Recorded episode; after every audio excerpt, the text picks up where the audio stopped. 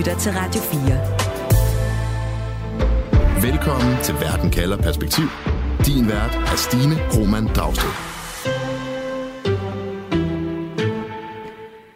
Der var store forventninger til at smide russerne ud af Ukraine, da Ukraines store sommeroffensiv gik i gang i år.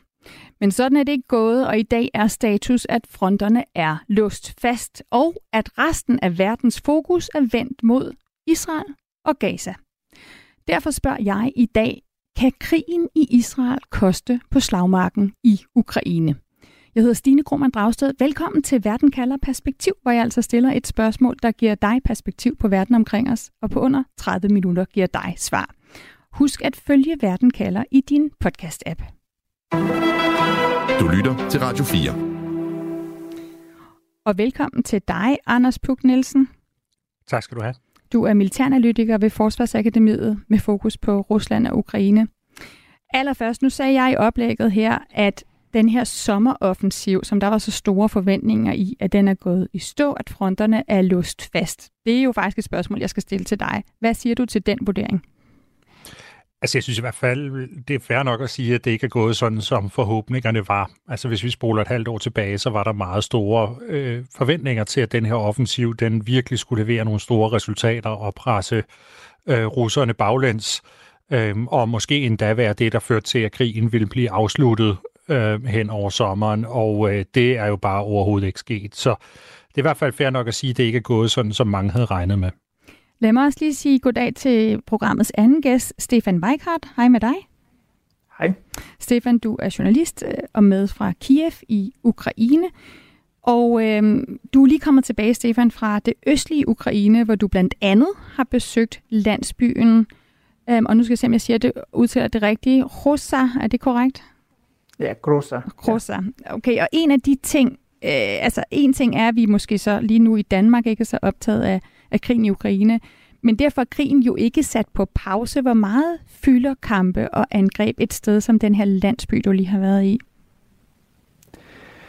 Ja, så øh, man kan sige, at efter at de der 55 mennesker døde i det missilangreb, så fylder det jo helt vildt meget øh, efterfølgende. Øhm, altså fronten er jo en 40 km væk, så de har jo følt sig relativt, øh, hvad kan man sige, sådan relativt øh, sikre, fordi de har været uden for sådan en afstand af det værste, artilleri og så videre, men, men nu fylder det rigtig meget, og efter, krigen har selvfølgelig altid fyldt meget, men, men øh, efter nedslaget, så er de ligesom blevet mindet om, at, øh, at øh, krigen absolut er i gang igen, altså der bor jo før invasionen jo kun omkring 300 borgere i den her landsby, og, og 55 er døde, hvor at en del af dem er, er fra landsbyen selv, så det er, jo, det er jo en kæmpe tragedie.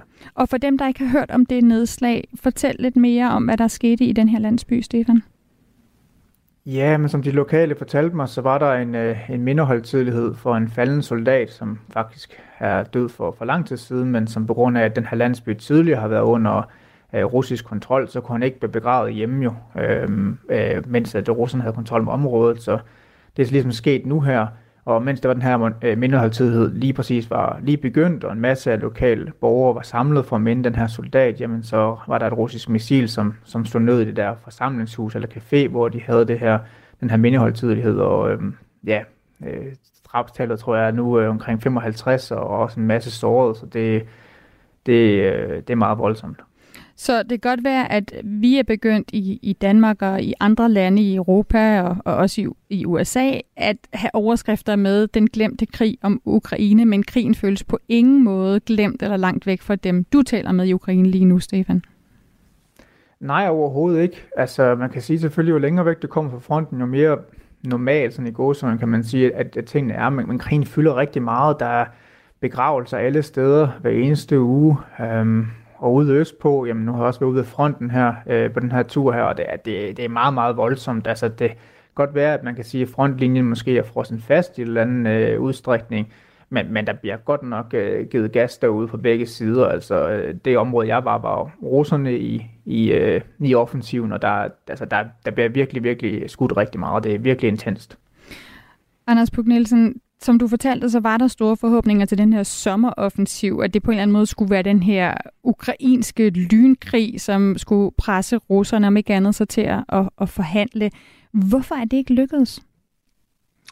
Jeg tror, øh, jamen, der er flere forklaringer til det, men grundlæggende så kan man sige, så har øh, Vesten ikke givet ukrainerne det, der skulle til, for at det for alvor skulle være muligt. Altså, jeg tror, der har været sådan en blanding af, at man har undervurderet russerne, hvis vi spoler et år tilbage, så var der jo rigtig mange historier om, hvor øh, udulige og, og inkompetente russerne var, og det har måske været med til at give sådan et, et billede af, at det faktisk ville være forholdsvis let ligesom at, at tippe det hele. Øh, og så tror jeg også, der har været en misforståelse af, hvad det er for en type af krig, og at hvis man bare gav ukrainerne nogle kampvogne og lidt, øh, lidt instruktioner i det, vi kalder manøvrekrig, som er sådan den der hurtige form for krig, som vi godt kan lide at kæmpe i NATO, så vil de være i stand til at lave nogle meget, meget øh, imponerende gennembrud med de her lidt nyere kampvogne. Øhm, og, og der har man ligesom simpelthen ikke taget højde for, at det, det den her gang, så er det altså det er Rusland, man står overfor, at de har haft god tid til at, øh, at, at forberede sig øh, og på, på forsvaret, og øh, at det simpelthen var urealistisk at lave den form for krig, uden at have et stort flyvevåben i baghånden, sådan som vi jo ville have, hvis det var, at vi skulle lave sådan noget krig.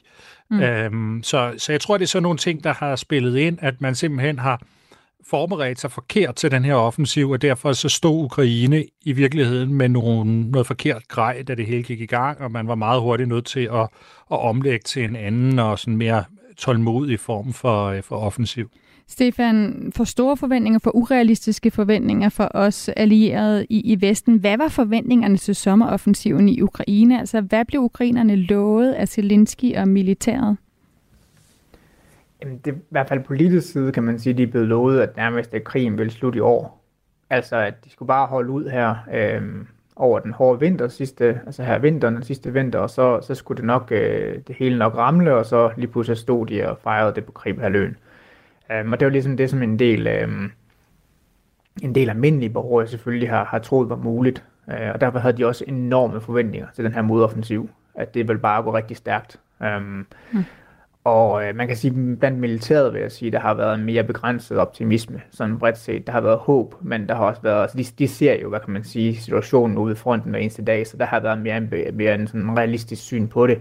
Men blandt de generelt de almindelige borgere, så har der været kæmpe forventninger, og det er selvfølgelig dybt skuffende for rigtig mange, at det ikke er lykkedes, som de havde håbet på.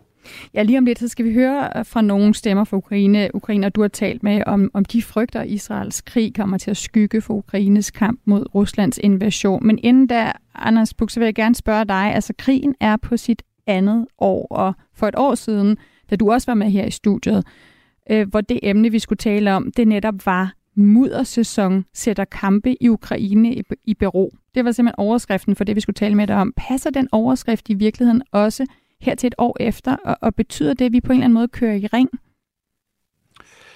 Jamen altså, det gør den. Altså, vejret er sådan i Ukraine, at der er øh, to af sådan nogle våde sæsoner om året, og den ene, den, øh, den rammer her, den går fra sådan uh, slutningen af oktober og så frem til januar måned eller sådan noget, og så er der en, en ny periode igen fra marts og frem til maj eller sådan noget hvor det er rigtig svært at lave de her større militære operationer, og det er jo også derfor, det er naturligt nu her at snakke om, at nu er der nok en, en afslutning på Ukraines sommeroffensiv, og man kan sådan ligesom øh, gøre status på det. Øh, kører det i ring? Jamen, det gør det jo måske. Altså, jeg tror i hvert fald, det der, det der vil ske lige nu, det er den her erkendelse af, at det her det kommer til at tage lang tid, og der ikke er noget, øh, noget quick fix på det, så nu skal vi øh, tænke frem i hvert fald øh, 2024, måske 2025, måske sågar 2026 også. Så vi står altså med en meget længere krig, end vi havde forventet. Så lad os dykke ned i, hvad det betyder for samarbejdet mellem os her i Vesten og Ukraine, og ikke mindst, hvad det betyder for Zelensky og borgerne i Ukraine. Du lytter til Verden kalder på Radio 4. Og lad os starte med nogle stemmer fra Ukraine. For Stefan Weikert, du har været på gaden i Kiev, og du har talt blandt andet med Natalia, som, som er, hun er projektleder i en IT-virksomhed. Hun har to børn og en mand, som er i den ukrainske hær. Og du spurgte blandt andet Natalia om hendes reaktion til, at modoffensiven ikke har levet op til, hvad е, українerne er blevet lovet. Я не сподівалася, що це буде швидко, як минулому році на Слобожанщині, як Харківську область звільнили, тому що в нас немає підтримки авіації. Ja, Stefan, jeg fader lige Natalia her, så kan vi lytte lidt til hende i baggrund, mens du meget gerne må fortælle, hvad er det, hun siger her? Jamen, hun siger, at hun, ikke, at hun faktisk ikke havde forventet, at den her modoffensiv ville gå så hurtigt, øh, som det man kan se. Man så sidste år, hvor de ukrainer ligesom kom igennem op ved Kharkiv og tog to områder tilbage nede ved Kherson. Øh, det, og det mener hun, at det hun ikke har forventninger til, på grund af, at hun synes, at, øh, at Ukraine ikke har fået den støtte, som de har brug for. For eksempel med de her F-16-fly, som er kommet for sent, men også sådan generelt set også øh, med, at de får våben øh, leveret sådan lidt for sent i forhold til, hvad behovet har været.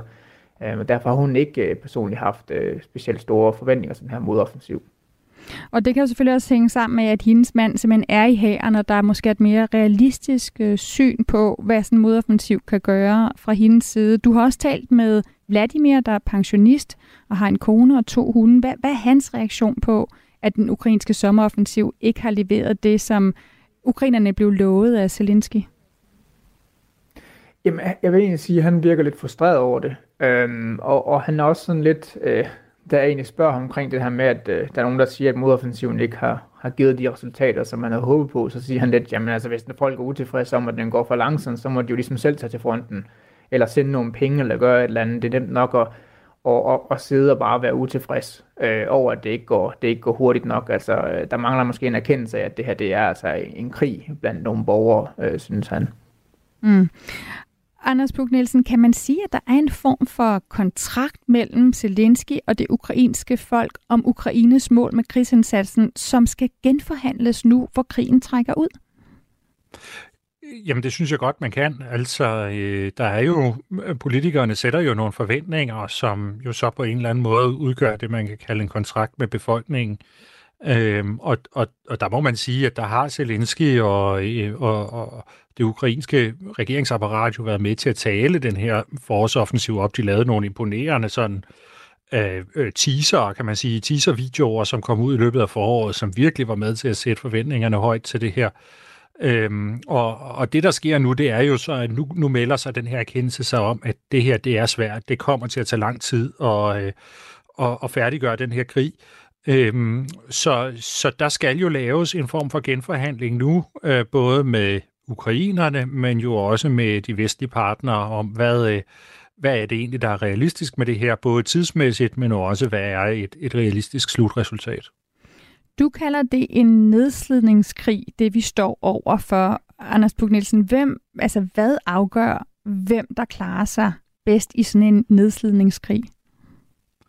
Jamen altså, det er jo, øh, hvem der i sidste ende har viljen og evnen til at blive ved. Altså lige nu, der har vi to parter, som mm, er nogenlunde lige stærke, virker det til. Der er ikke nogen af dem, der rigtig har øh, evnen til at kunne skubbe de andre baglands sådan for alvor.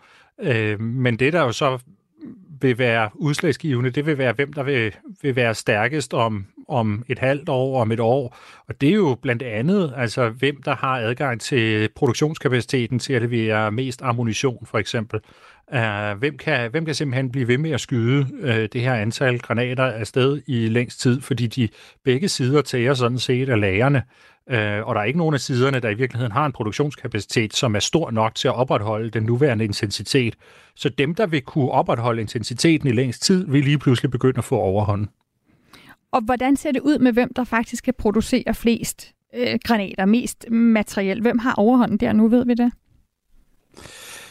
Jamen altså, øh, lad mig sige det sådan, at hvis Vesten tager sig sammen og øh, beslutter sig for, at det her det er noget, vi vil, jamen altså, så bør vi kunne udproducere russerne jo, altså med vores industri trods alt, øh, et, øh, et, et samlet bruttonationalt produkt, som er mange gange større end deres.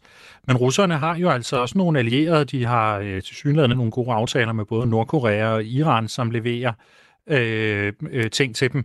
Øh, så øh, altså, øh, jeg, jeg synes, det er svært at sige, øh, og fordi meget af det også afhænger af politisk vilje, især i Vesten, til at, og, og, og netop sætte de her investeringer i gang og få sat noget tempo på det. Mm, og der har vi jo altså senest øh, set et land som Slovakiet melde ud, at de ikke vil fortsætte deres militærstøtte til Ukraine, vi har også set en tøven eller samme udmelding fra Polen, fra Ungarn. Øhm, så er det, altså den her, hvis den her mangel på støtte spreder sig til, til endnu flere lande, Anders Puk Nielsen, hvad, hvad betyder det så for Ukraines nedslidningskrig? Jamen, så kommer det jo til at være sværere. Altså, øh, og, det, og det værste, kan man skal sige, skrækscenariet for Ukraine, det er selvfølgelig, hvis USA begynder lige pludselig ikke at levere. Øh, der er jo meget øh, politisk kaos i USA lige i øjeblikket, og lige præcis spørgsmålet om hjælp til Ukraine er blevet et, et politisk betændt spørgsmål. Øh, så øh, det, det vil jo være det værste, fordi USA er den største leverandør af, af, af ting til Ukraine. Og det, som det vil betyde helt konkret, det er jo, at så kan det være, at det bliver russerne, der over tid får øh, overhånd i den her nedslidning, eller i hvert fald, at øh, Ukraine ikke gør sådan, så krigen i virkeligheden bare trækker, trækker ud og kommer til at vare endnu længere, fordi Ukraine ikke bliver i stand til i sidste ende at afslutte den. Stefan Weikart, en ting er materiel, og om det slipper op noget andet af de soldater, som du taler løbende med og, og møder ude ved fronten. Hvad skal der til for, at de kan holde til den her nedslidningskrig på lang sigt? Ja, altså, hvis vi snakker sådan omkring materiel for eksempel, jamen, altså, så, så siger de, at problemerne er, at øh, de russiske droner for eksempel er ret gode til at, øh, at ramme de øh, både vestlige, men også ukrainske kampvogne. Øh, når, når de ligesom prøver at rykke frem. Så de har problemer med ligesom, altså, og ligesom at kunne, kunne beskytte sig, øh, når de prøver at lave nogle fremryk øh, ved fronten. Blandt andet på grund af, at øh, russerne har mange af de her droner, men også på grund af, at de har ret mange øh, helikopter og så videre.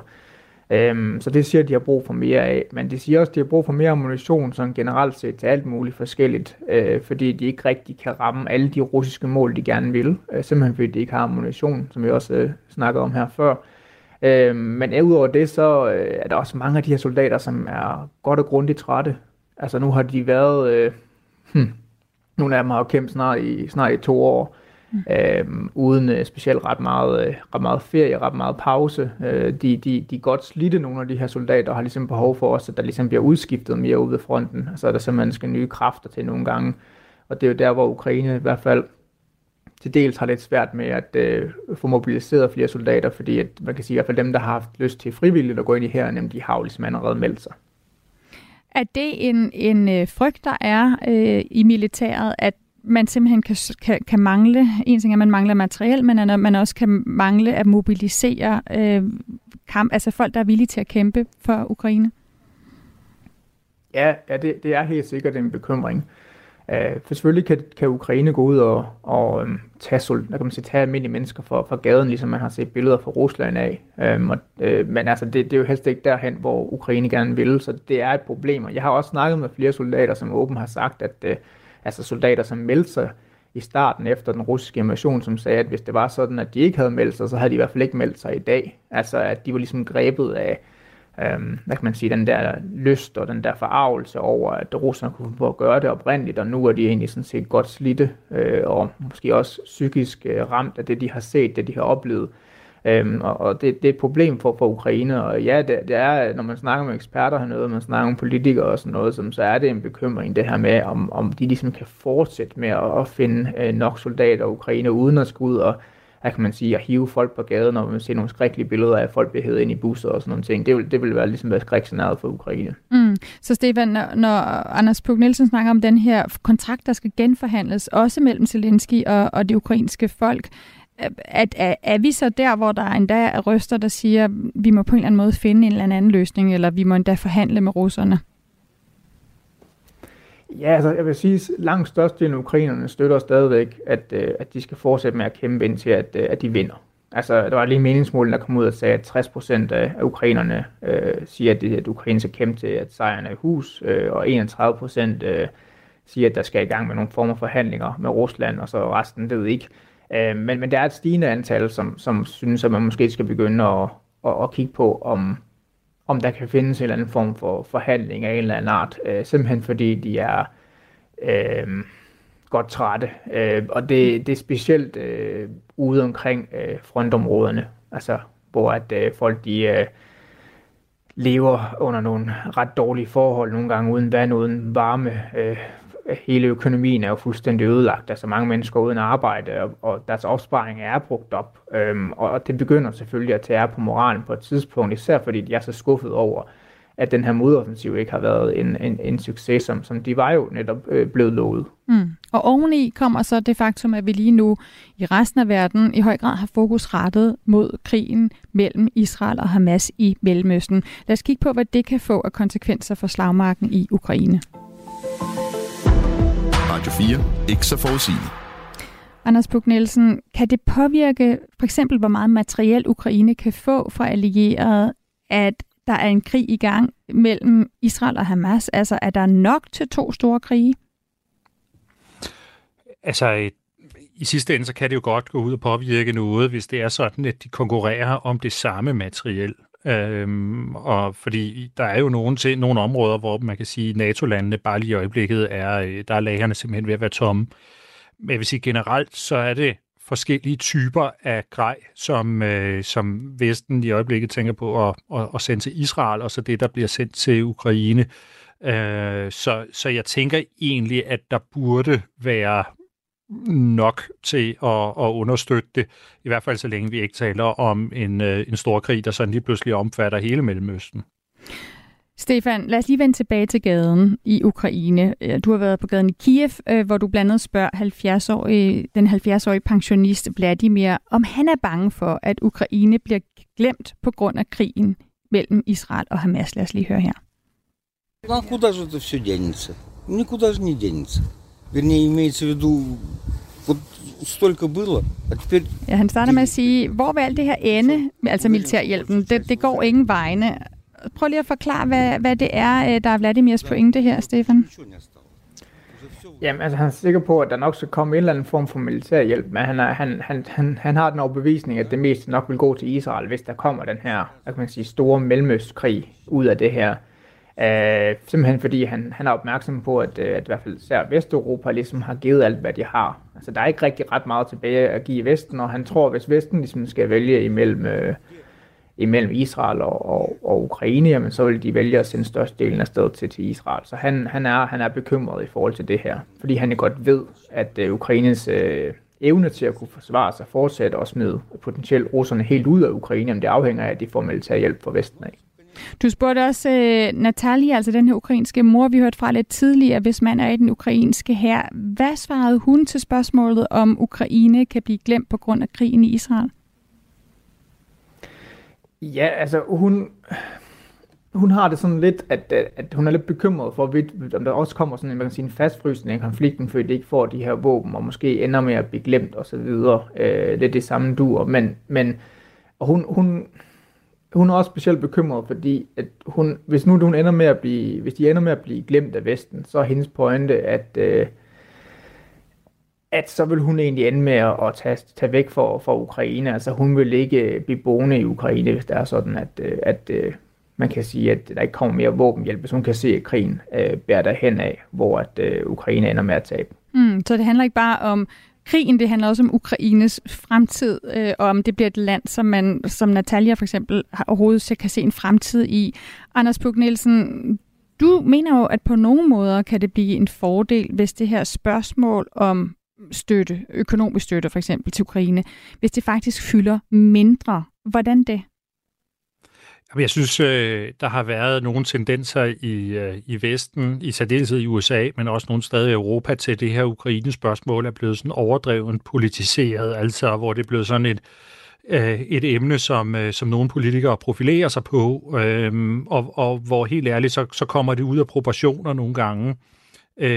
Og, og jeg tror, at øh, det i virkeligheden kunne være gavnligt, hvis, der, hvis noget af energien ligesom kunne blive hævet ud af det her spørgsmål. Det kunne komme lidt mere ind i at blive sådan en del af den øh, vanlige politiske øh, trummerum, kan man sige, øh, hvor det ikke nødvendigvis bliver smart at profilere sig på at være, at nu skal vi altså også stoppe den her hjælp til Ukraine, øh, men, men hvor det bliver en lille smule mere nøgtern. Fordi helt ærligt, så, så er det faktisk ikke så store beløb, vi taler om, at den her krig, den koster for de vestlige lande, øh, når man sådan ser det i det store regnskab, men, men det har bare fået en, en plads i, øh, i, i, i politikken, som er, øh, er enormt stor. Så, så i virkeligheden tror jeg egentlig, at hvis, det, hvis nu når der kommer den her krig i Mellemøsten, jamen så kan det egentlig godt være, at det er det, der skal til for, at Ukrainekrigen måske kan øh, blive lidt mindre politisk betændt. Du lytter til Radio 4. Du lytter til Verden kalder, hvor jeg i dag spørger, kan krigen i Israel koste på slagmarken i Ukraine? Stefan Weikert, du har fulgt den her krig fra Ukraine de sidste to år. Hvad er dit svar på det spørgsmål? Øh, jeg synes, øh, jeg synes, det er lidt svært at, at svare på spørgsmål om præcis, hvad der kommer, hvad der kommer til at ske, og hvad sådan, altså... Mm. Jeg synes, jeg synes, det er svært. er det svært at svare på? Jamen, fordi øh, jeg synes, det er utroligt svært at spå om, også præcis, præcis, hvad der kommer til at ske.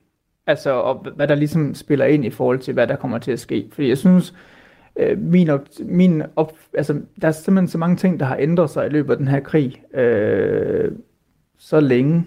Øh, altså, jeg synes, vi snakker vi om modoffensiv, så snakker vi tidligere om, at øh, russernes øh, offensiv i vinteren, og hvorvidt ukrainerne vil knække og russerne vil knække. Altså, jeg synes, det er meget, meget svært for mig at spå om præcis, øh, mm. hvordan det kommer til at se ud øh, fremadrettet. Jeg synes, det er virkelig vanskeligt. Og om det i virkeligheden kan ende med at blive en fordel eller ulempe, at der er en konflikt i Mellemøsten, det er også svært at spore om, siger du? Ja, også fordi, mm. ja, det er det nemlig, fordi jeg, jeg synes, det er simpelthen, at fremtiden ser så usikker ud, både også, hvad der kommer til at ske i Mellemøsten, øh, altså, hvor jeg heller ikke ved ret meget om præcis, hvad Israel og Palæstina spørgsmålet. Øhm, for mig er det meget, meget svært at, at, at sige også, hvad der foregår hvad kan man sige, på de politiske gange i USA, øh, og så, så sågar også i Danmark. Jeg synes, det er svært at også spå om, øh, hvilken mm. indvirkning forskellige ting har, og hvor krigen bærer hen osv. Og det du i hvert fald kan konkludere, det er, at nogle af de stemmer, du har talt med i dag, de er nervøse for, at det kan, kan påvirke øh, den virkelighed, de står i i, i Ukraine. Anders Bug Nielsen, må jeg spørge dig, har du et bud på, på et svar til det her spørgsmål? Kan krigen i Israel koste på slagmarken i Ukraine? Er det til at svare på? Altså mit bud vil være, at det vil det ikke gøre. Jeg synes, at øh, der også i Vesten selvfølgelig lige nu skal være en form for genforhandling af alt det her med, at det ikke vil være en form for lynkrig, der snart var slut. Øh, men at det her det skal være det lange seje træk. Men i sidste ende, så, så ser jeg egentlig ikke rigtigt, at Vesten har så mange andre valgmuligheder, end at blive ved med at støtte Ukraine og finde de ressourcer, der skal til. Det, det vi ser lige i øjeblikket på slagmarken, er jo faktisk, at russerne har overtaget øh, takstokken. Det er lige i øjeblikket Rusland, der er i offensiven. Og det tror jeg jo er med til også at vise, at øh, jamen, altså, det er jo ikke sådan, så at der er en eller anden fredsaftale, Ukraine bare kan tage. Der er i virkeligheden ikke rigtig noget alternativ til at, at blive ved med at kæmpe. Og man er for investeret i den her krig nu, til at man bare fuldstændig kan vende ryggen til ukrainerne. Sådan lød konklusionen fra Anders Puk Nielsen, militæranalytiker ved Forsvarsakademiet, og vi hørte også fra Stefan Weikart, journalist bosat i Kiev. Tusind tak for at være med, med begge to. Tak skal du have. Selv tak. Programmet her var tilrettelagt af mig og af Frederik Lyne. Camilla Høj Eggers er vores redaktør. Du har lyttet til en podcast fra Radio 4. Find flere episoder i vores app, eller der, hvor du lytter til podcast. Radio 4. Ikke så forudsigeligt.